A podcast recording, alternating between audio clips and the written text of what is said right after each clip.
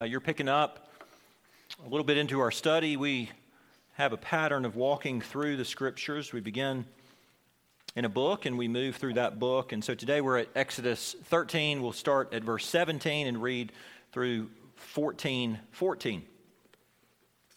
God taught his people about the, the Passover lamb. He taught them about the feast of unleavened bread. He taught them about the symbolism of the firstborn son. And all these signs were meant to point to Christ. And they still yet haven't left Egypt. They've begun to walk. But God, here in the text we're about to read, creates circumstances that in the moment will make absolutely no sense for the people of Israel. And the text is basically using this by way of instruction in larger ways to point us to the fact that God sometimes does take us to places that are something between a rock and a hard place. He does those things so that He might grow our faith and so that we might even see His glory. Let's pick up at chapter 13, verse 17, remembering that this is God's Word. When Pharaoh let the people go, God did not lead them by way of the land of the Philistines, although that was near. For God said, Lest the people change their minds when they see war and return to Egypt. But God led the people around by the way of the wilderness toward the Red Sea. And the people of Israel went up out of the land of Egypt equipped for battle. Moses took the bones of Joseph with him, for Joseph had made the sons of Israel solemnly swear, saying, God will surely visit you, and you shall carry up my bones with you from here. And they moved on from Sukkoth and encamped at Etham on the edge of the wilderness. And the Lord went before them by day in a pillar of cloud to lead them along the way, and by night in a pillar of fire to give them light, that they might travel by day and by night. The pillar of cloud by day and the pillar of fire by night did not depart from before the people. Then the Lord said to Moses, Tell the people of Israel to turn back and encamp in front of Pi Hahiroth, between Migdol and the sea, in front of Baal Zephon. You shall encamp facing it by the sea. For Pharaoh will say of the people of Israel, They're wandering in the land. The wilderness has shut them in. And I will harden Pharaoh's heart, and he will pursue them. And I will get glory over Pharaoh and all his hosts. And the Egyptians shall know that I am the Lord. And they did so. When the king of Egypt was told that the people had fled, the mind of Pharaoh and his servants was changed toward the people. And they said, What is this that we have done that we've let Israel go from serving us? So he made ready his chariot and took his army with him and took 600 chosen chariots and all the other chariots of Egypt with officers over all of them. And the Lord hardened Pharaoh's the heart of Pharaoh king of Egypt and he pursued the people of Israel. While the people of Israel were going out defiantly the Egyptians pursued them, all Pharaoh's horses and chariots, and his horsemen and his armies, and overtook them, encamped by the sea at Pi Hahiroth in front of Baal Zephon. When Pharaoh drew near, the people of Israel lifted up their eyes, and behold, the Egyptians were marching after them. And they feared greatly, and the people of Israel cried out to the Lord. They said to Moses, is it because there are no graves in Egypt that you've taken us away to die in the wilderness? What have you done to us in bringing us out of Egypt? Is not this what we said to you in Egypt? Leave us alone that we may serve the Egyptians, for it would have been better for us to serve the Egyptians than to die in the wilderness. And Moses said to the people, Fear not, stand firm, and see the salvation of the Lord, which he will work for you today. For the Egyptians whom you see today, you shall never see again. The Lord will fight for you, and you have only to be silent. Here's God's word. Let's pray. Oh, Father, we pray for the ministry, the help of your Holy Spirit.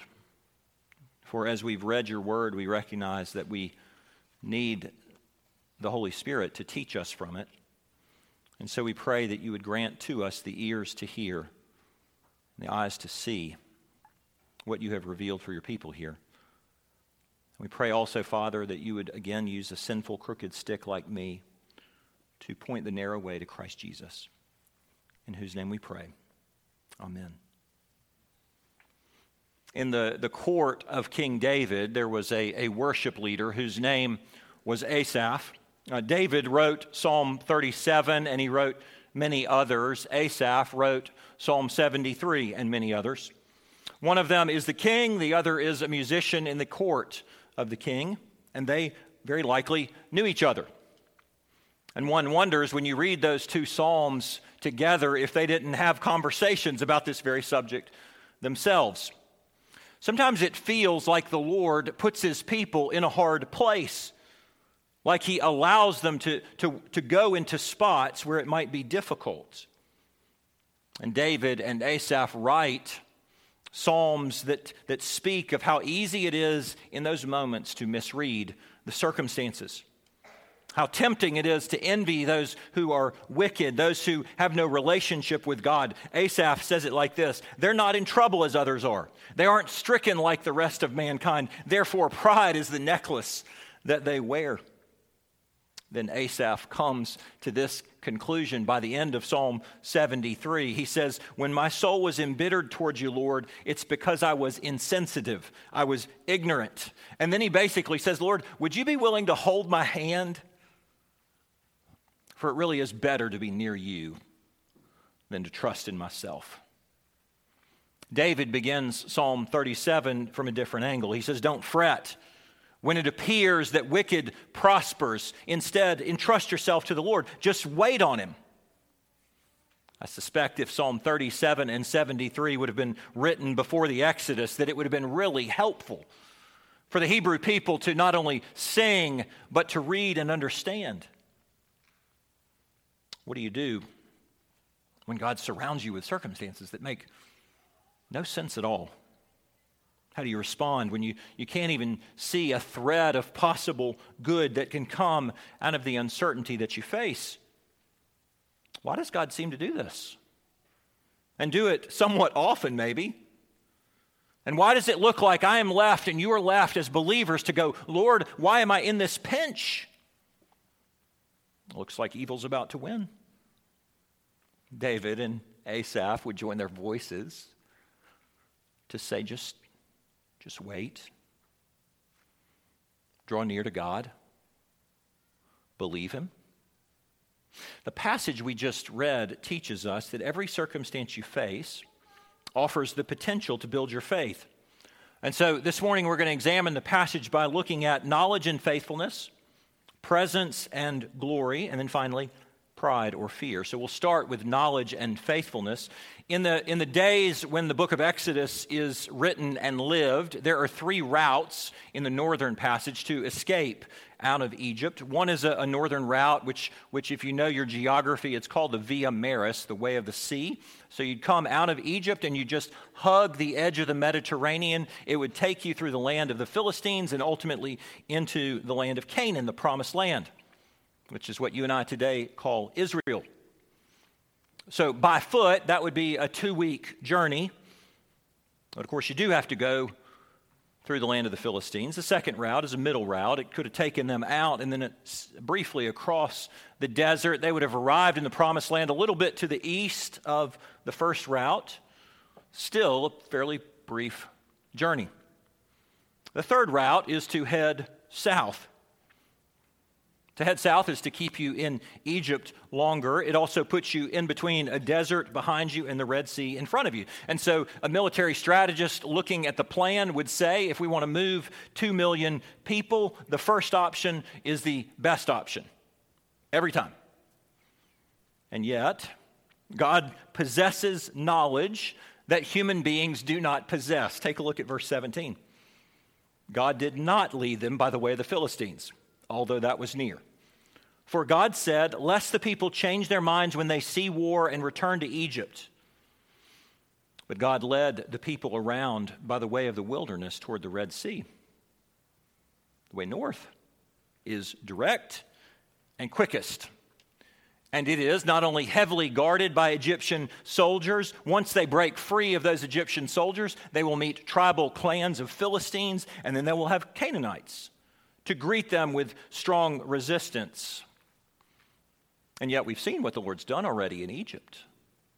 Are those enemies ahead a real problem? Well, let's be really clear. God has said all along he would fight for his people. He will be the one who delivers them out of slavery without so much as his people even raising a weapon. God is not concerned with his ability to get them into Canaan. He's concerned with their willingness to follow him and the conditions of their hearts along the way. God knows that 400 years of slavery has utterly demoralized his people. Oh, God can handle anything that they might face, but for them, the temptation to get to that place and fear and turn back would be more than any of them could bear.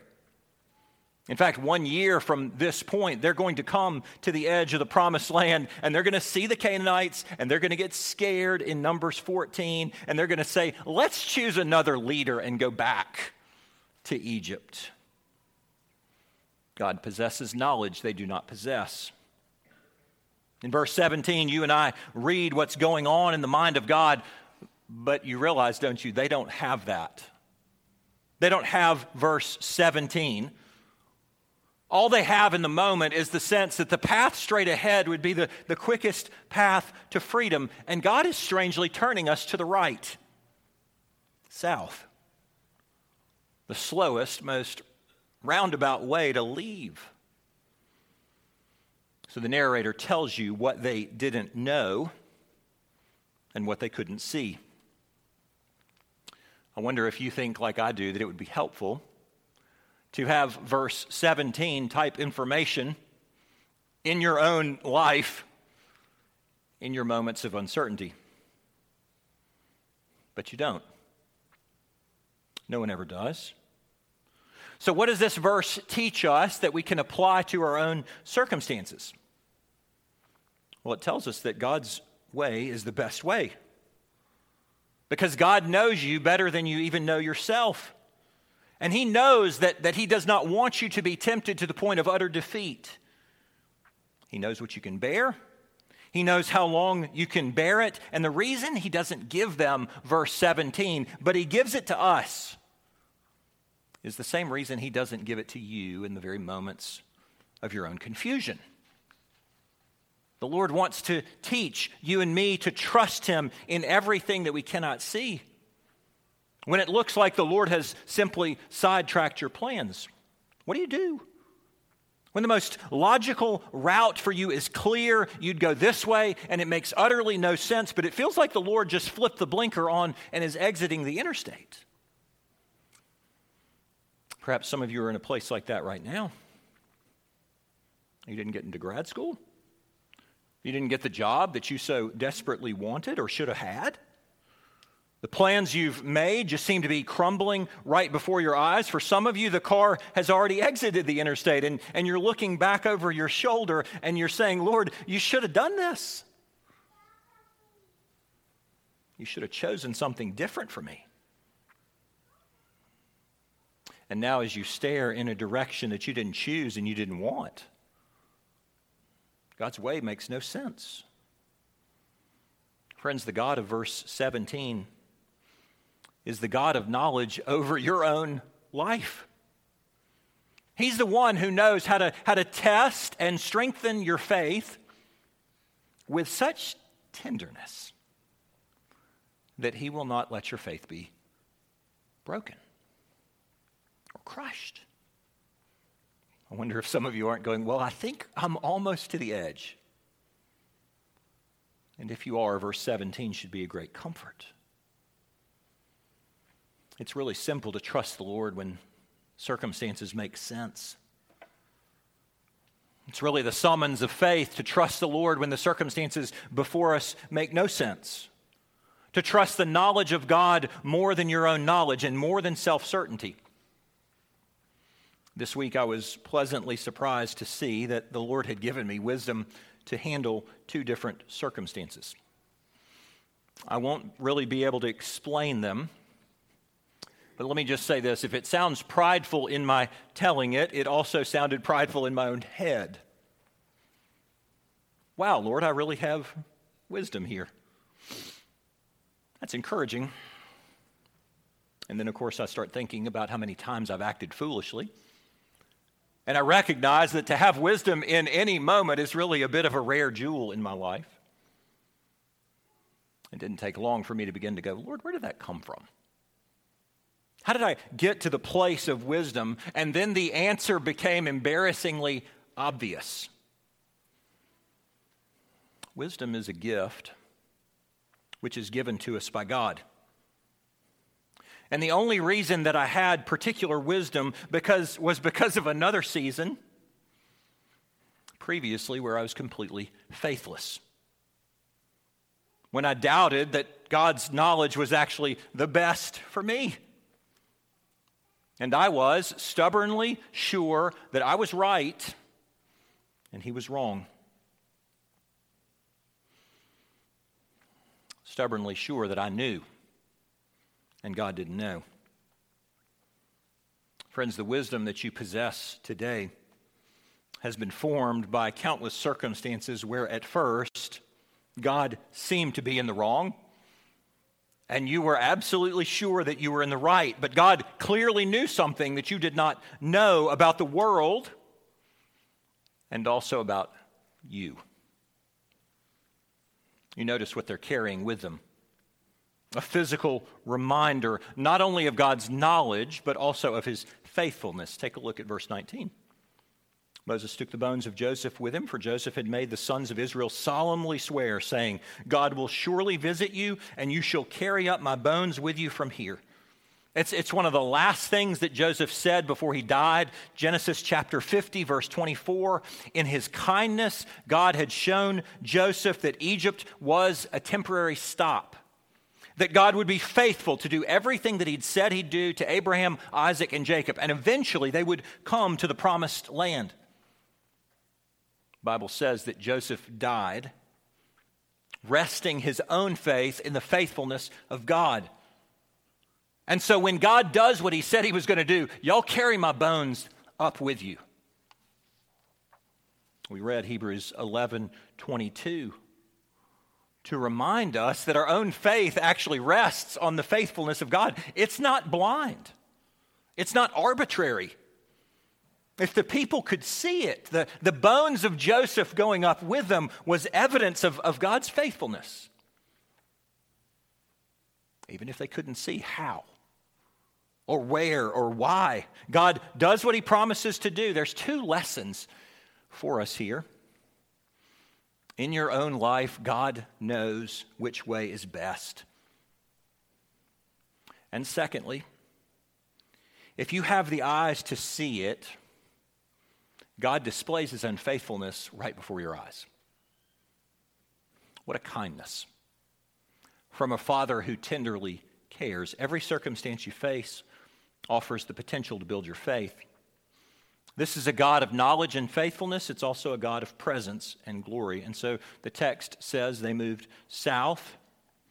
And we learn how the Lord led them to a place that he will lead them and he will continue to lead them in this pattern for the next 40 years. Look at verse 21. The Lord went before them by day in a pillar of cloud to lead them along the way, and by night in a pillar of fire to give them light, that they might travel by day and by night. The pillar of cloud by day, the pillar of fire by night did not depart from before the people. And what the text doesn't tell you is it didn't depart from before the people for the next 40 years.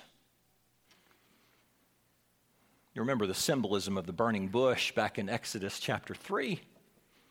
The cloud and the fire are, are signs of God's presence. We're going to see it again in chapter 16 when God gives them manna. You're going to see it at Mount Sinai in chapter 19. You're going to see it again at the tabernacle in chapter 40, the cloud and the fire, and they're meant to inspire reverence and awe, but also deep comfort.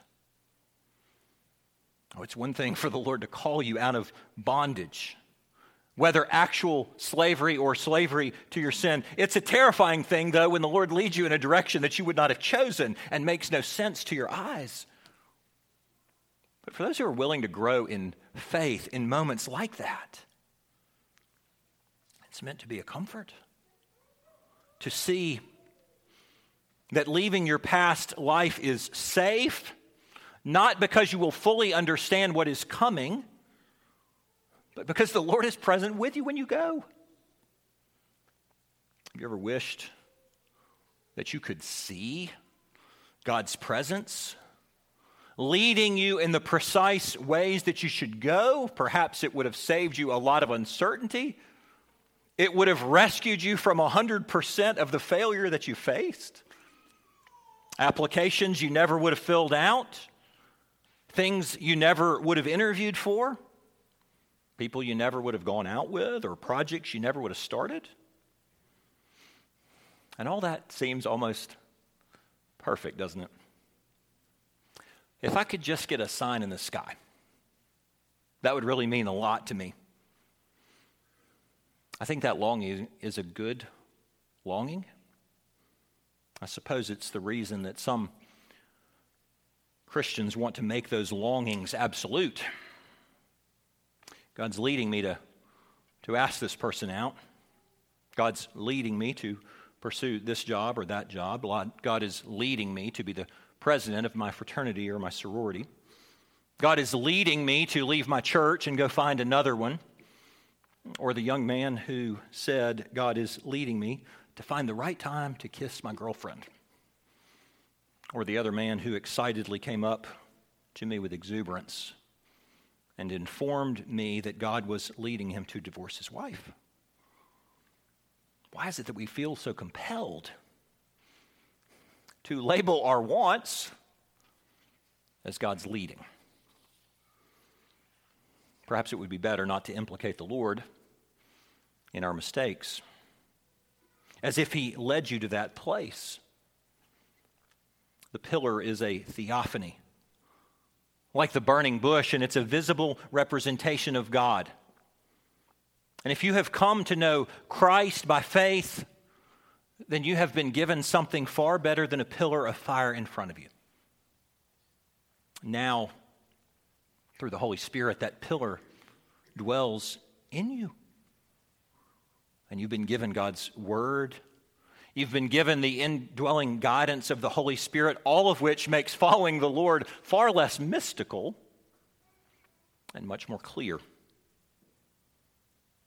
Be content with His Spirit because it's really far better than a sign in the sky and more certain than referring to your wants as His leading.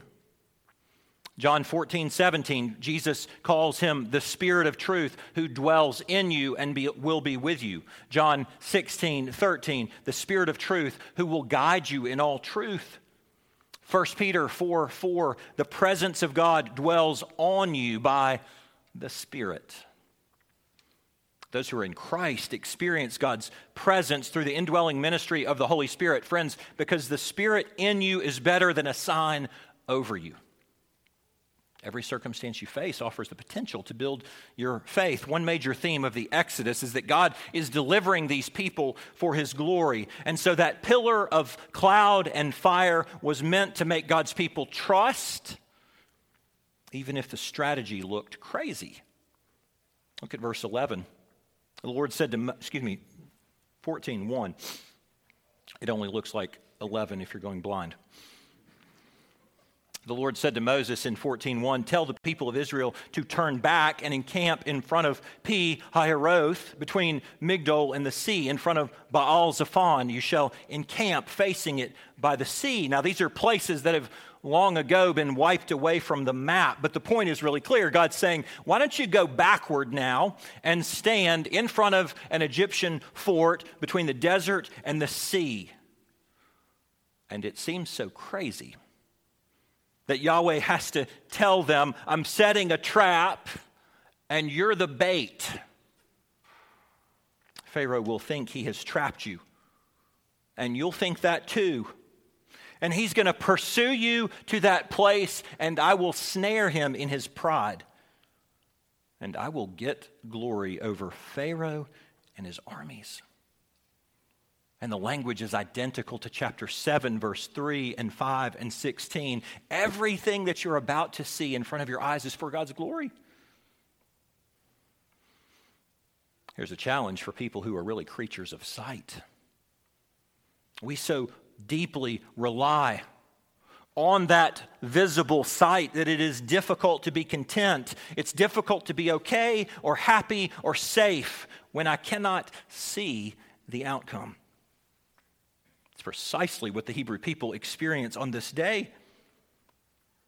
And so, as a follower of Christ deep down, I know you desire for the Lord to get his own glory, to even get his own glory in your own life, but most of us have no category, no framework for God to get his glory unless it makes sense to our sight. God says, I'm going to send you down and I'm going to ask you to sit and I'm going to wait and I'm going to ask you to be wedged in between the desert and the sea. Would you trust me even in that moment when it makes no sense? Sometimes God does that. He carries you into life circumstances to a place where you feel at risk, exposed, insecure.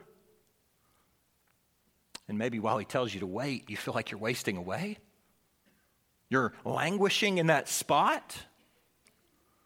Would you still be able in that place to acknowledge that your good and God's glory are bound up together? In sickness, in loss, in disappointment, in uncertainty? It's really a deep place of conviction for all of us. God, I want to see how you get your glory before I sign off on being a part of any pain. Because we're creatures of sight. The Apostle Paul says that God is teaching you to work a muscle that is completely unnatural to your flesh. Life on this earth is really made up of 2 Corinthians 5 7. We walk by faith and not by sight. Could it be that God makes known his presence in those seasons of waiting, in circumstances that don't make sense, in order simply to buoy your heart while he works for his glory? That's clearly what's happening in chapter 13 and 14. Every circumstance you face offers the potential to build your faith. Knowledge and faithfulness, presence and glory. We close with pride or fear verses 5 through 11, both Pharaoh and the Hebrews misinterpret the situation. And that is, they both wrongly attribute the events to the wrong people. The Egyptians think that they are the ones who let the people of Israel go, which leads them to a place of pride. The Hebrews think that Moses has led them out, which is what leads them to a place of fear. And so, back at verse 5, we're transported into the king's court, and Pharaoh and his servants suddenly pivot from wanting the Hebrews gone to what have we done? We just let go an entire free workforce. A seminary professor of mine used to say that in the ancient world, when you read of chariots, you are reading of the nuclear weapons of the day. Pharaoh summons his own personal chariot. Then he summons 600 specially equipped chariots to follow him, and then the rest of the arsenal of chariots follow them. And the narrator builds the story from verses 7 to verse 9 so that you feel what God's people felt the rumbling of the ground. As every weapon in the Egyptian arsenal moves towards the attack of God's people. Look at verse 10. When Pharaoh drew near, the people of Israel lifted up their eyes, and behold, the Egyptians were marching after them, and they feared greatly. And the people of Israel cried out to the Lord. But this is not, as you're hoping, a cry of faith. How come? Their sarcasm gives them away. Verse 11, they said to Moses, is it, is it because there are no graves in Egypt that you've taken us away to die in the wilderness? What have you done in bringing us out of Egypt? Is this not what we said to you when we were in Egypt? It would be better to stay here than to have to go out there. Both Pharaoh and the Hebrews misinterpret the situation because they both ignore the main character of life circumstances. They ignore God. They ignore his place in the events before their eyes. Pharaoh said, We did this, and now we have to fix it. And somewhere in the back of his mind, he thinks, yes, Yahweh was powerful over here in our capital cities. He has no power, he has no authority over there. And so it is pride. And he still will not relinquish the idea that he owns these people. And the Hebrew people stand in the wilderness and they look at Moses and they say, Moses, you did this, and we're doomed. And death is worse than slavery. They both misinterpret their circumstances because they both ignore God.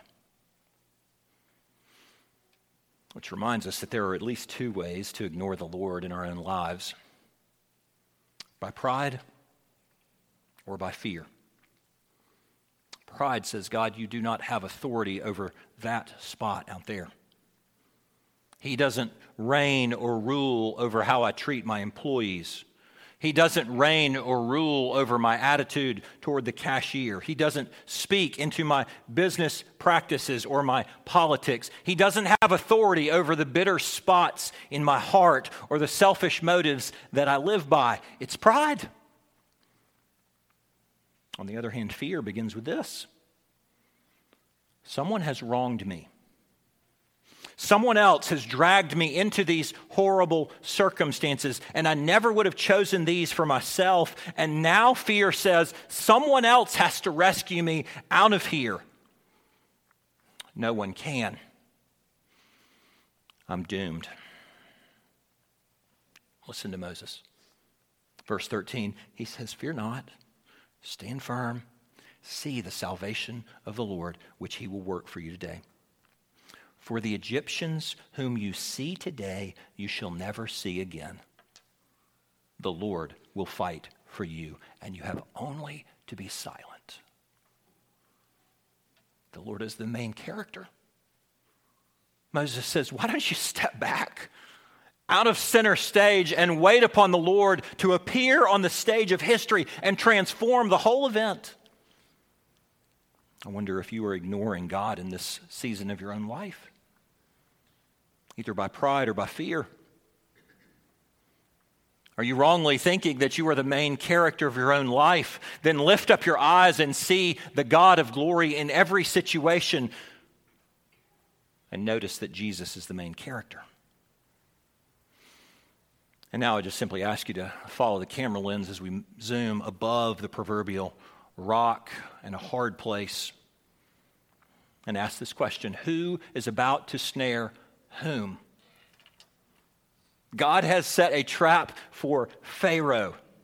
And if you know the way this story unfolds, you are beginning to get a sense of excitement as the tension builds. Because in the moment, the defeat of God and his people appears imminent, and the evil one is chasing, and he's just about to re enslave God's people, and the snare is perfectly set, which is exactly what happened at the cross. When the evil one pursued God's true son not Israel, but Jesus, and he brings him to hang in between the proverbial rock and a hard place. He could call down legions of angels to deliver him, or he could die and rescue and redeem sinners in the midst of his own anguish and sorrow. And right as God's Son appears to be pinned down at the cross, stuck between a rock and a hard place, who has snared whom? with a smile on his face, Satan walks right into the trap. Jesus, your Passover lamb, was sacrificed to atone for the sins of people like you and me. People who would have happily run back to Egypt and, and be willing to be re enslaved, except that God was willing to sit himself in the rock and hard place. More than that, Christ rose from the grave. so that death and hell itself can no longer chase after and snare any of God's adopted sons and daughters ever again? Isn't the crucifixion and the resurrection the ultimate reminder that God always knows precisely what He's doing in every circumstance? Even when it looks like you are stuck, He knows what He's doing. He's faithful to you. He'll be present with you and He will bring glory out of it. Only do not ignore the Lord. Do not ignore the one who is the main character of your life. Put away your own pride and your fear and look to him with reverence and trust. Every circumstance you face offers the potential to build your faith. Let's pray.